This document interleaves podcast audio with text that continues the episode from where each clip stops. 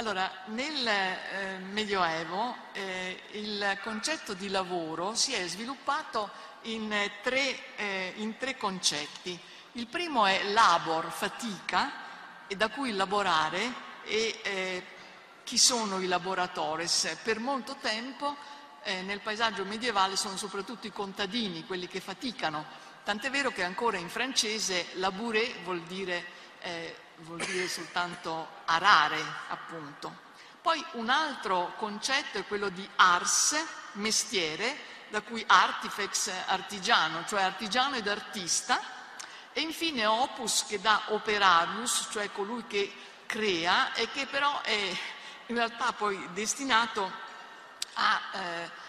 usarsi soprattutto per, per l'industria edile, sono quelli che eh, lavorano appunto in maniera abbastanza bassa ma eh, per, eh, per appunto l'edilizia. Quello che voi state qua vedendo è una miniatura eh, tratta dalla relazio, dalla relazione con cui eh, in termini pressoché contemporanei si comincia, si dà conto della costruzione di questo splendido Duomo che eh, qui abbiamo davanti. E qui possiamo proprio vedere già questa diversificazione del lavoro, perché abbiamo il grande Lanfranco, ricordiamo che questa è, un, è una delle cattedrali dove sia l'architetto che il grande eh, scultore Viligelmo si sono firmati, hanno il loro nome in due grandi epigrafi. Quindi abbiamo questo Lanfranco che è vestito all'antica per avere ancora più dignità, probabilmente con un compasso in mano,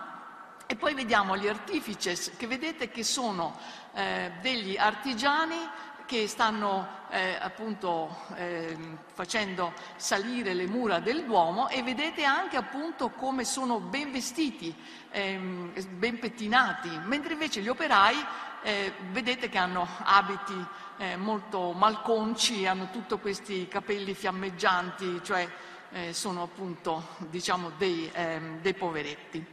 Nel proprio Duomo di, eh, ehm, qui, di Modena vediamo il cantiere, cioè come eh, già in fondo c'è un'idea che eh, il lavoro è nobilitante, che è qualcosa di importante per la città, perché questi eh, artigiani sono rappresentati eh, mentre lavorano alla costruzione dello stesso Duomo e quindi qui vediamo un, eh, uno scultore che sta eh, costruendo, che sta scal, scalpellando un, eh, un capitello e eh, qua invece abbiamo un artigiano che eh, ugualmente sta è al lavoro e notate come entrambi sono molto ben vestiti calzati, cioè quindi c'è una rappresentazione eh, che vuole sottolineare la loro dignità, la loro importanza. Questo non era sempre così perché eh, allora, ehm, noi sappiamo che nel Genesi eh, Dio aveva creato Adamo come lavoratore e giardiniere felice, eh, all'inizio tutto il mondo sarebbe dovuto rimanere vegetariano, si parla anche di leoni che mangiano l'erba, poi c'è il peccato di Adamo ed Eva e quindi la loro punizione è, come tutti sappiamo, Eva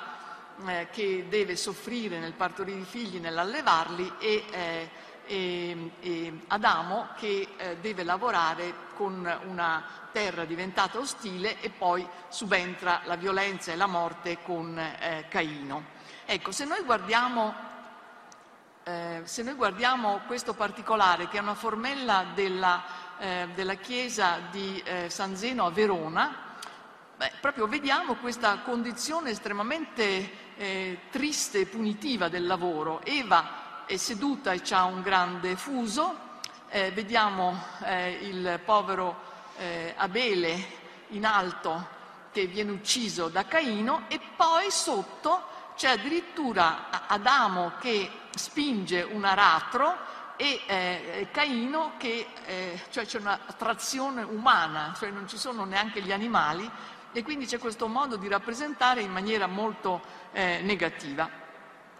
Mentre invece appunto eh,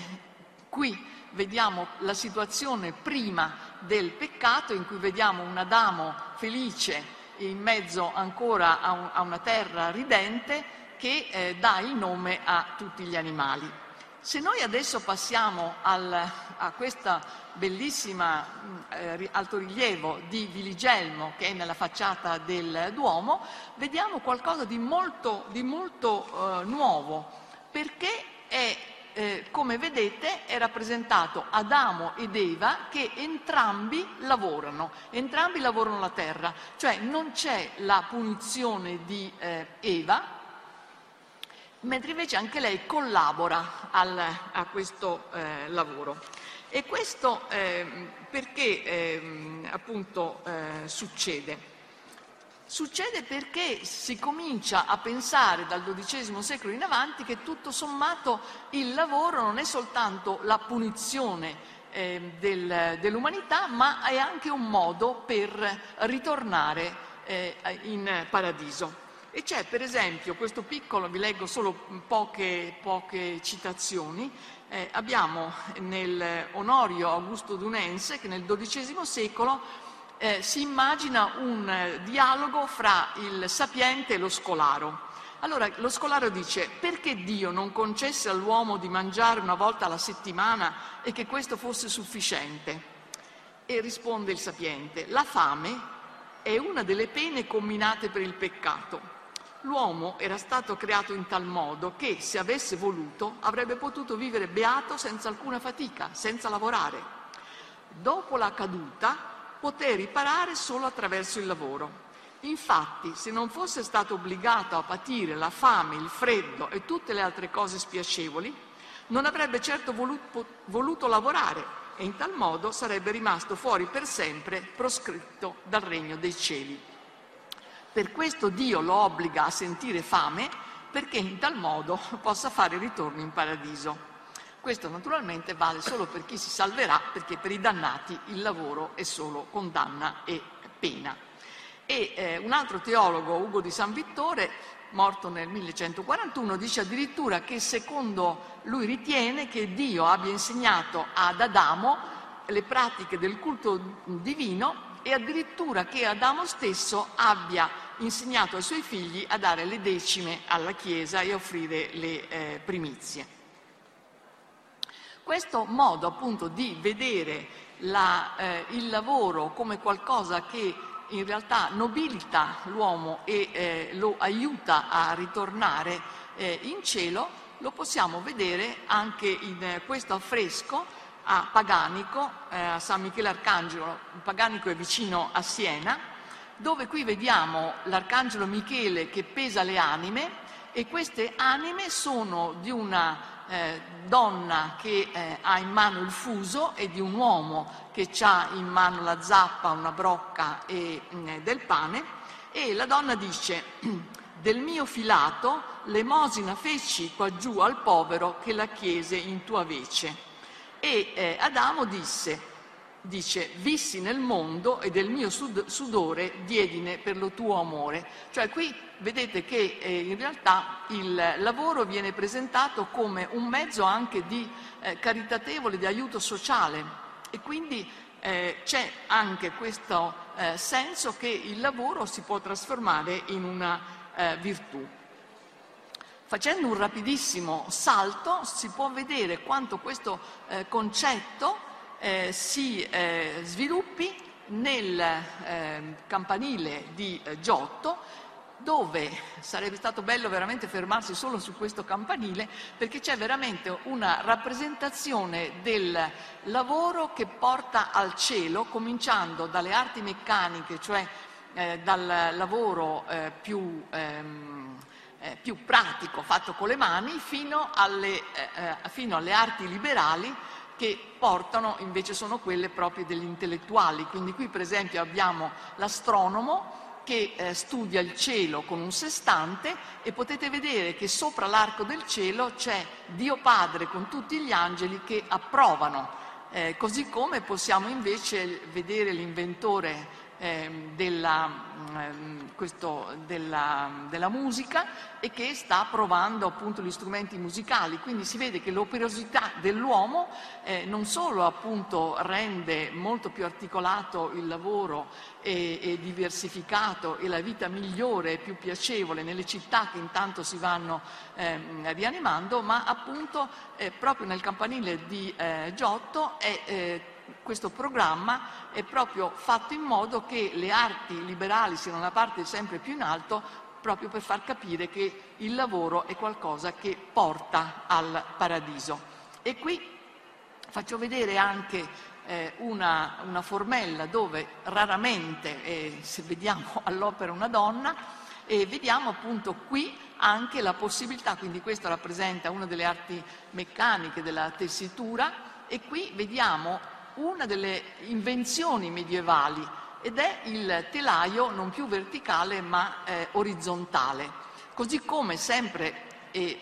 per, eh, qui comincia anche un discorso di tutte le eh, innovazioni del Medioevo, qui possiamo vedere eh, l'invenzione dell'arcolaio che permette di filare molto, mh, mm, estremamente più eh, rapidamente, così come ugualmente vediamo sempre in questo ehm, in questo campanile rappresentato il fabbro eh, al lavoro.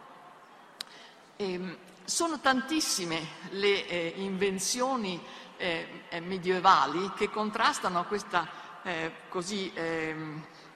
frase fatta che sempre viene ripetuta, Medioevo, secoli bui. Questa è una bellissima frase cioè bellissima nel senso che colpisce di Montanelli, è stato Idro Montanelli che l'ha inventata, ma eh, è una cosa fra le più assurde. Uno perché il Medioevo è durato circa mille anni e poi se noi parlassimo del secolo che si è appena concluso non dovremmo chiamarlo buissimo, ci sono state due guerre mondiali, la, la Shoah eccetera. Ma invece se vediamo, e stasera ne citerò solo qualcuna, la quantità di invenzioni medievali. E comincio da una che è eh, l'anestesia. Cioè l'idea di ehm, alleviare la, le sofferenze di chi viene operato è qualcosa che appartiene solo al Medioevo, cioè i romani non avevano mai pensato a, ehm, a introdurre eh, una qualche attenuazione al, al, dolore, anche perché erano abituati a vedere il, le sofferenze quasi come un divertimento. Pensiamo cosa succedeva nel,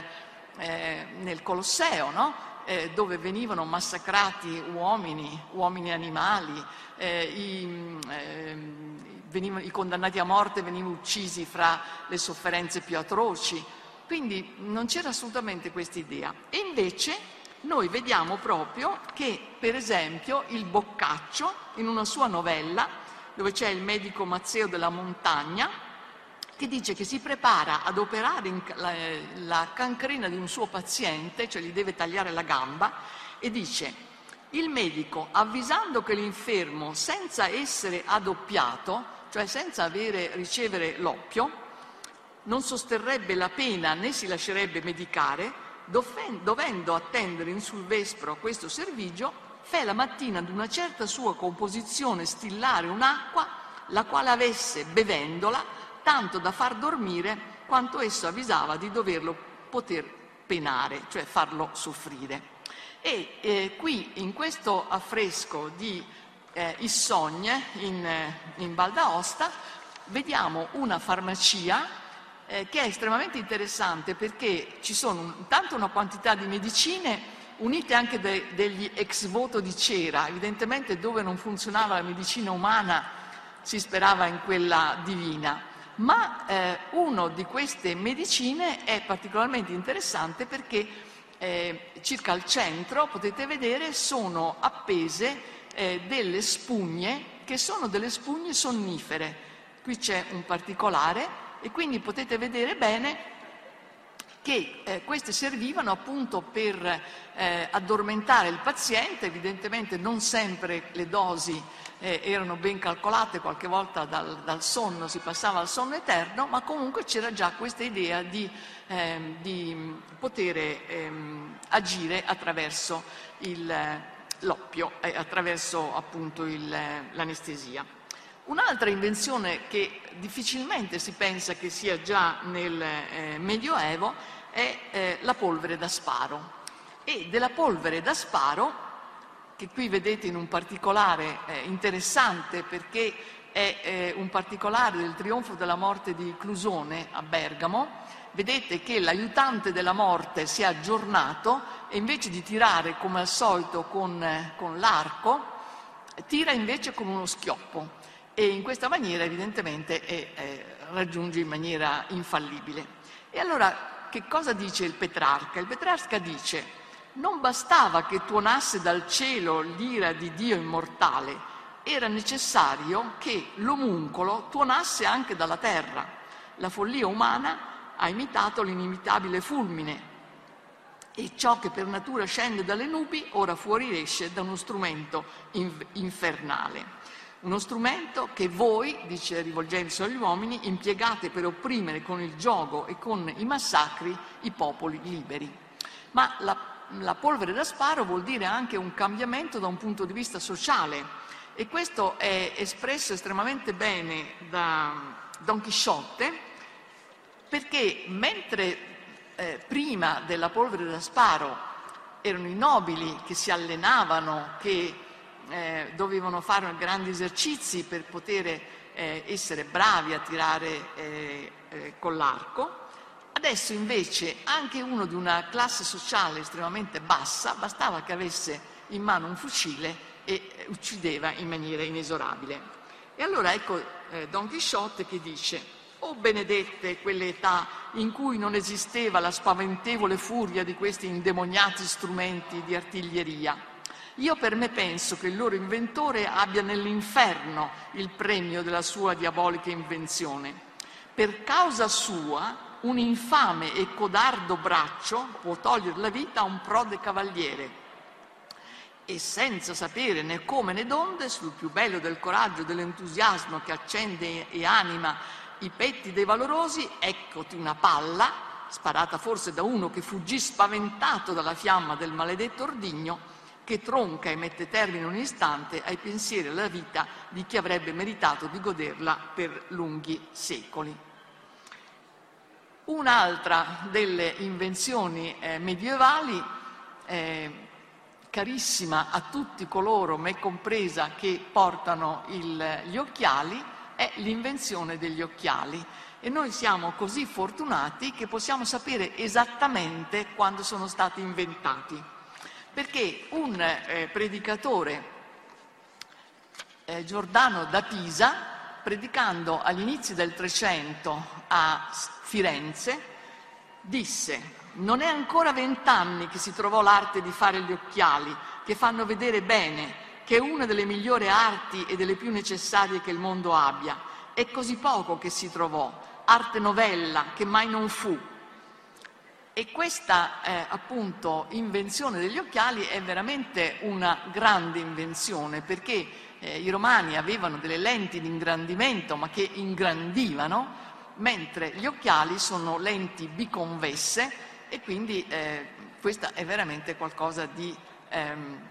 di nuovo e, e, di importante perché rifà vedere il mondo eh, com'è. Naturalmente gli occhiali medievali erano diversi dai nostri nel senso che eh, non erano state inventate le, le, le, stanghette, le stanghette solo nel 400 eh, arrivano. E, e quindi stringe, per stare eh, eh, sugli occhi o bisognava tenerle con la mano mentre si leggeva oppure stringevano il, il, il naso.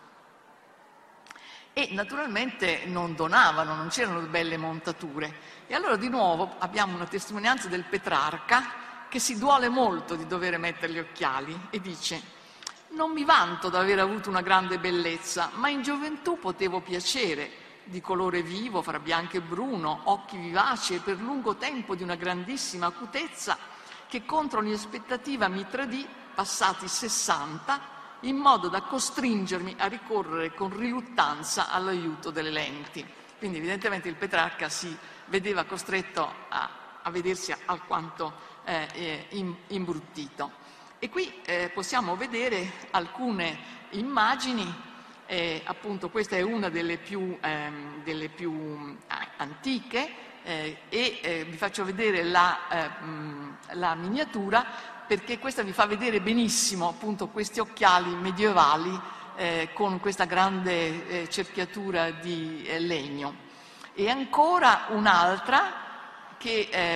è un personaggio che nessuno mai potrebbe immaginare chi sia in questo travestimento se non ci fosse scritto sotto, questo era come a un certo punto eh, viene eh, pensato che fosse Virgilio. E questo è Virgilio. E così come qui, e con questa sfilata degli occhiali mi fermo perché si vede molto bene eh, gli occhiali, questo è un apostolo che è venuto a presenziare alla morte della Madonna e dovendo leggere nel quadro un, eh, un salmo eh, ha bisogno degli occhiali. Un'altra, eh, un'altra eh, immagine è quella di un eh, sapiente, in questo caso Jean Mielot al lavoro, è una miniatura della metà del 400, che ci permette di vedere alcune importanti eh, invenzioni medievali. Una è i vetri alle finestre. Ora, i vetri esistevano già da secoli nelle chiese, ma erano uno straordinario lusso e invece, come sappiamo, nelle case si usavano delle tele cerate, delle impannate, ma comunque eh, per, siccome queste tele cerate facevano passare anche il freddo, eh, se faceva freddo si dovevano chiudere eh, con serramenti di legno e quindi la casa piombava nel buio. Quindi questi vetri sono una grandissima eh, novità e anche mettono in comunicazione il mondo interno esterno e, e permettono quindi, a, per esempio, a questo studioso di eh, continuare eh, di, di, di, riuscire a, meglio a trascrivere i suoi codici. Poi sulla destra vedete anche una, un camino e anche questa è un'invenzione medievale perché i romani avevano le terme che erano meravigliose ma che scaldavano il pavimento, non c'era l'idea di, una, di un camino con cui eh, scaldarsi. Vediamo appunto questo studioso al lavoro. Allora, quando in genere si parla eh, del, dello studioso al lavoro si pensa sempre anche, ovviamente, giustamente, all'enorme lavoro dei monaci che hanno, come sappiamo, traghettato tutto, il, o perlomeno gran parte del sapere antico fino ai, ai nostri giorni, hanno permesso che lo potessimo eh, conoscere. Però dimentichiamo sempre il lavoro delle monache e le monache eh, ne abbiamo il nome di tantissime e eh, sono delle, una volta che fossero dotate, erano, ehm, hanno potuto fare cose meravigliose, hanno potuto scrivere eh, enciclopedie, commedie, eh, ora è inutile che cominci a, a, raccontarle, ma vi voglio solo far vedere questa miniatura eh, di un, ehm, di un eh, famoso commentario dell'Apocalisse che si chiama Il Beato di Liebana e questa miniatura è firmata da questa monaca che si eh, dichiara pittrice e adiutrix Dei, cioè aiutante di Dio, perché lei pensa evidentemente che con la sua opera faceva da intermediaria, diffondeva il sapore eh, divino. Ancora un'altra invenzione per nulla banale è il cassetto e eh, qui noi vediamo questa bella tavola che sta nella galleria di Perugia e vedete che la Madonna, che è una Madonna annunciata, eh, sta leggendo su uno scrittoio e vedete che nella parte più bassa c'è un cassetto e l'idea di estrarre dal mobile qualcosa che si poteva tirar fuori e rimettere dentro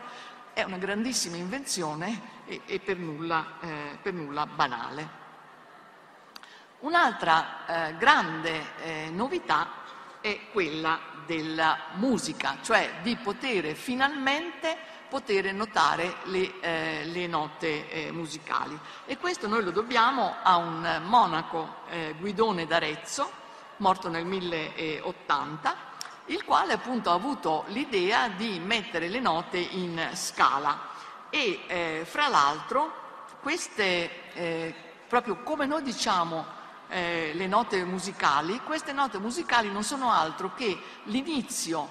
ognuna, di un verso eh, che formava una, una, poesia che i suoi allievi eh, cantavano lungo la scala. che diceva ut queant laxis re sonare fibris mira gestorum famuli tuorum solve polluti labi reatum sancte Ioannes cioè affinché i tuoi servi cantino con corde libere la meraviglia delle tue azioni, allontana il peccato, o San Giovanni. E dunque vedete che ut, re, mi, fa, sol, la sono l'inizio di questi versi. E il do divenne eh, noto in Italia nel, solo nel 1635, però in Francia è sempre rimasto ut e invece solo nel XV secolo si è aggiunto il si.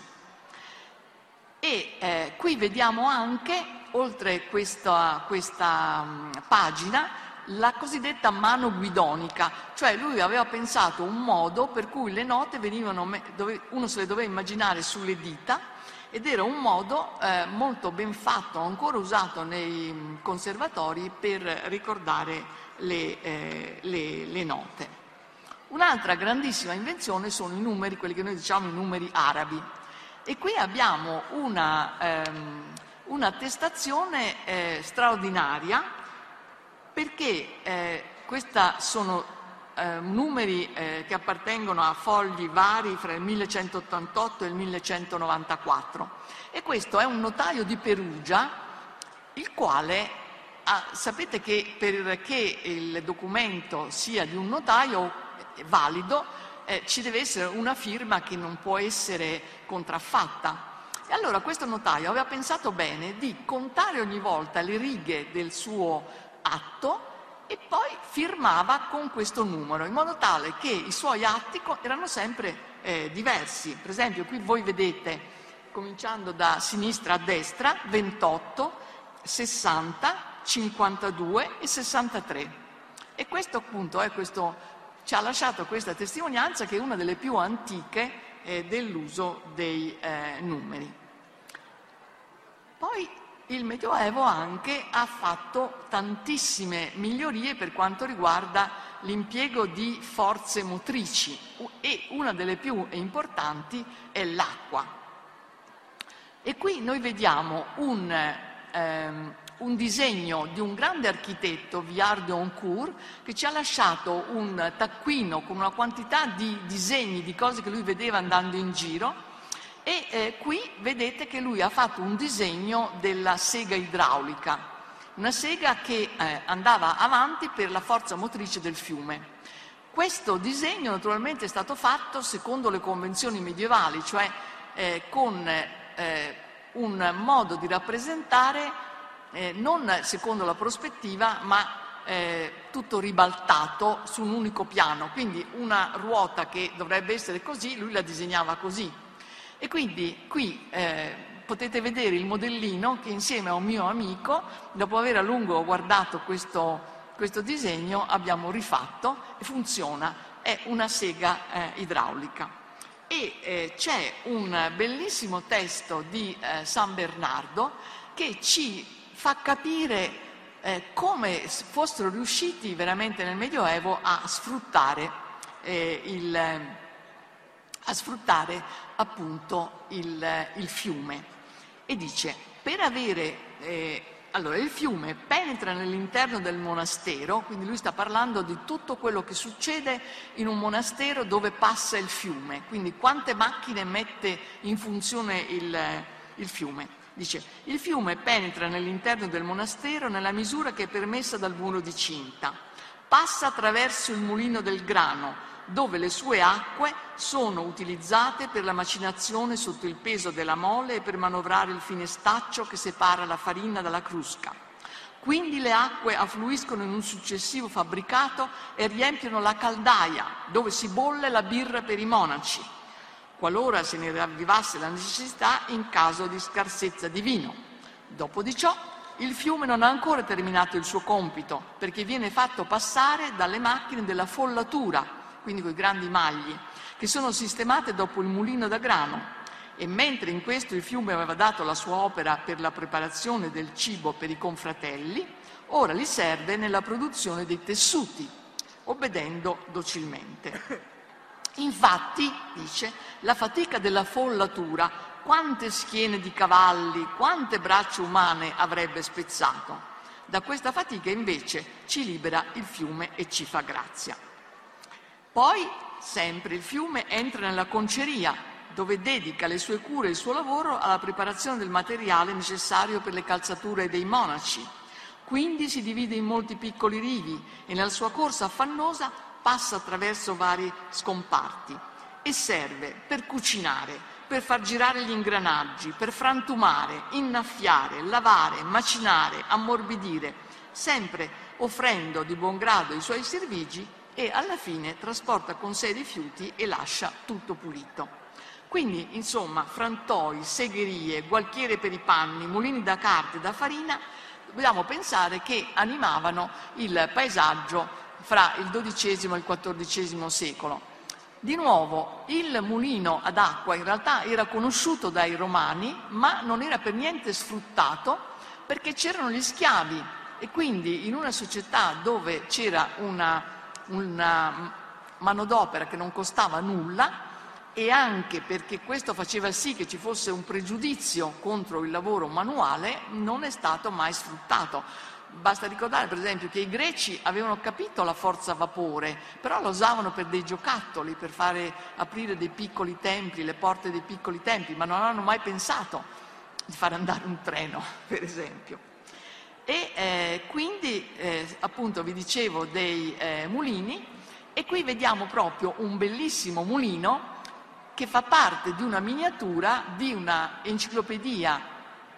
scritta da una badessa, Herrad di Hohenburg, che ha scritto questa bellissima enciclopedia, eh, tutta in latino, con ogni tanto delle traduzioni, quando lei pensava che le sue monache non capissero bene, in tedesco, e con una quantità di eh, miniature. Questo è un mulino mistico eh, che trasforma appunto la, il grano in farina, e però qui si vede benissimo appunto uno splendido mulino. Un'altra invenzione completamente medievale è il mulino a vento e questo naturalmente è un, è un particolare di Bruegel. Eh, ancora nel mondo proprio agricolo ci sono tantissime eh, innovazioni che di solito si leggono sempre nei, eh, nei mm, manuali scolastici, per esempio qui vediamo un particolare della tappezzeria di Bayeux eh, dove vediamo appunto un eh, un, um, un aratro e una delle grandi novità è il versoio che questa grande orecchia che rivolta maggiormente la, la, la, terra e quindi fa sì che ci sia una maggior resa di eh, grano. Poi qui abbiamo eh, visto, c'è rappresentato anche un erpice che risistema eh, il terreno. Poi ancora, fra tutte le varie invenzioni eh, medievali, c'è il cavallo che viene finalmente ferrato e tira eh, col petto e non più col collo come era al tempo dei romani. E poi ancora eh, una quantità di eh, altre invenzioni, la rotazione triennale dei campi per cui si può seminare due volte e questo permette di seminare anche legumi e quindi di avere maggiori proteine vegetali e questo fa sì che quindi la gente sta meglio, si ammala meno, può produrre, eh, può produrre eh, di più. Poi ancora eh,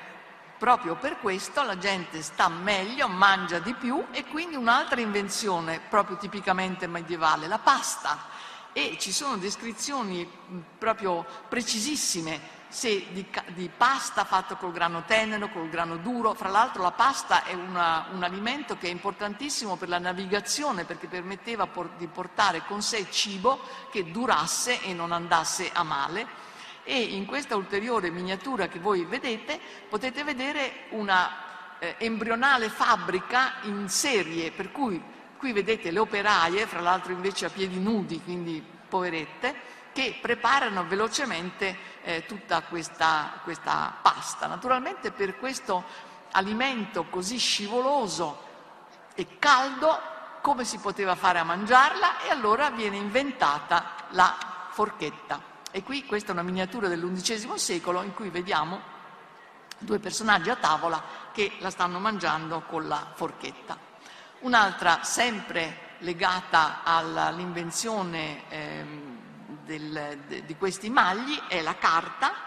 e eh, qui abbiamo una, eh, una delle più antichi documenti di carta che è del 1109, è un mandato in greco e arabo della contessa dell'Asia e eh, poi eh, ci avviamo verso eh, appunto l'invenzione della stampa e questa che voi vedete è una pagina della Bibbia di Gutenberg del 1450 e vedete che è così forte il condizionamento del manoscritto che dopo che viene stampato il testo viene ornato a mano con delle miniature per far eh, sembrare eh, la, questa carta bella come una miniatura, eh, come una carta, una pergamena miniata. E poi ancora eh, questo eh, ormai siamo arrivati che è stato inventato anche la forma del libro, ormai siamo alla stampa e questa è una pagina di eh, Manuzio. Ma poi sempre eh, derivato dalla, dalla, carta vediamo le antiche eh, filigrane dei cartai di Fabriano e che ancora viene usato questo principio per la nostra carta moneta e delle carte da gioco che ancora sono, sono in uso eh, sono le carte bergamasche. E poi ancora, sempre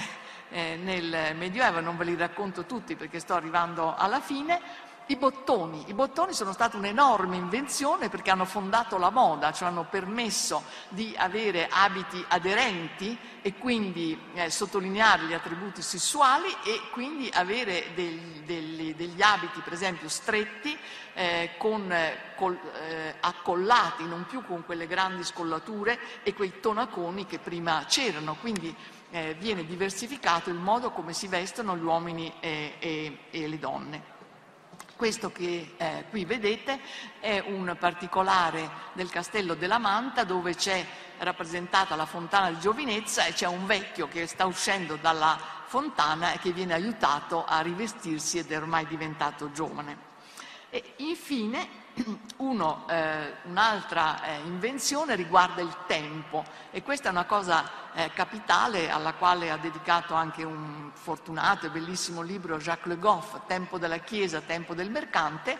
perché per molto tempo le eh, giornate venivano eh, ritmate soltanto da, dal, dagli uffici religiosi, dalle, dalle campane,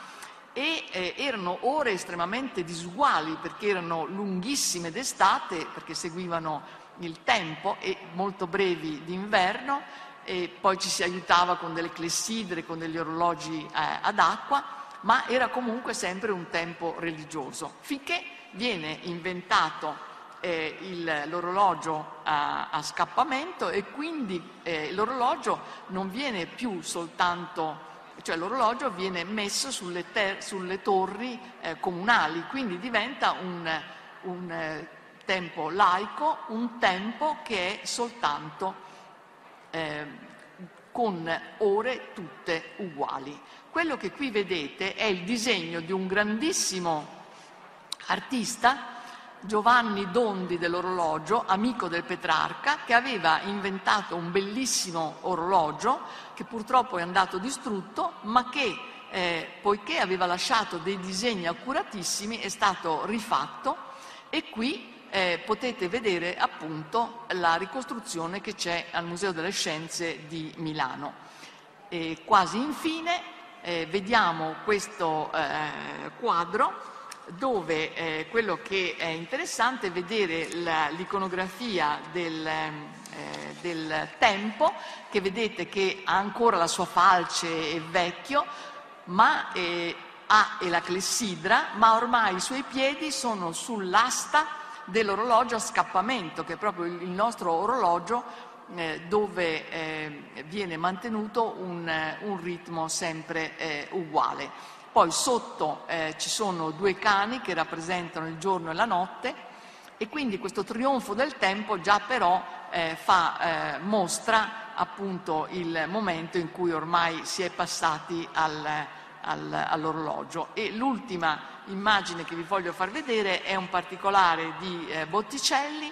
che rappresenta Sant'Agostino, eh, profondamente eh, preso dai suoi studi. Eh, sullo sfondo si vede un manoscritto con disegni di Pitagora e un orologio. E eh, notate che l'orologio ha soltanto le lancette delle ore